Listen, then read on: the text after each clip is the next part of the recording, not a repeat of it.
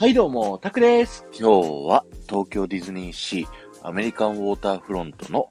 タワーオブテラー秘密の倉庫の中から聞いてください。えー秘密の倉庫っていうのはですね、あのシリキュートゥンドゥが消えた部屋の次の部屋ですね。我々1階と2階に分かれて、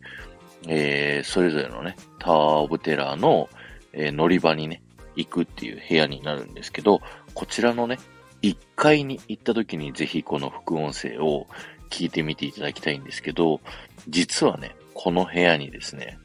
隠れシリキュートゥンドゥがいるんですよね。それがどこかっていうと、えー僕たちがね、住んできた部屋から一番奥側の方ですね。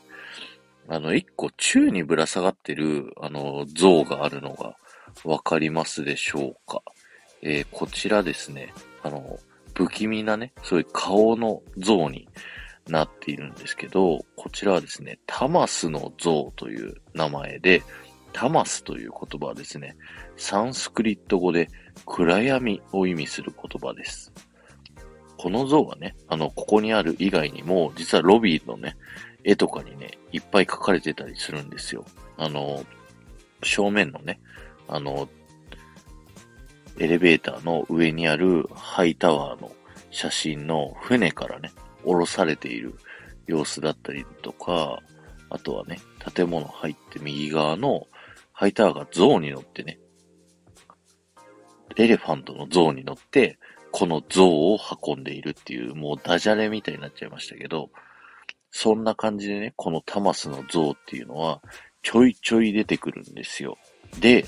このタマスの像、1階から見たときに、この像の口の中に注目していただきたいんですけど、たまーにね、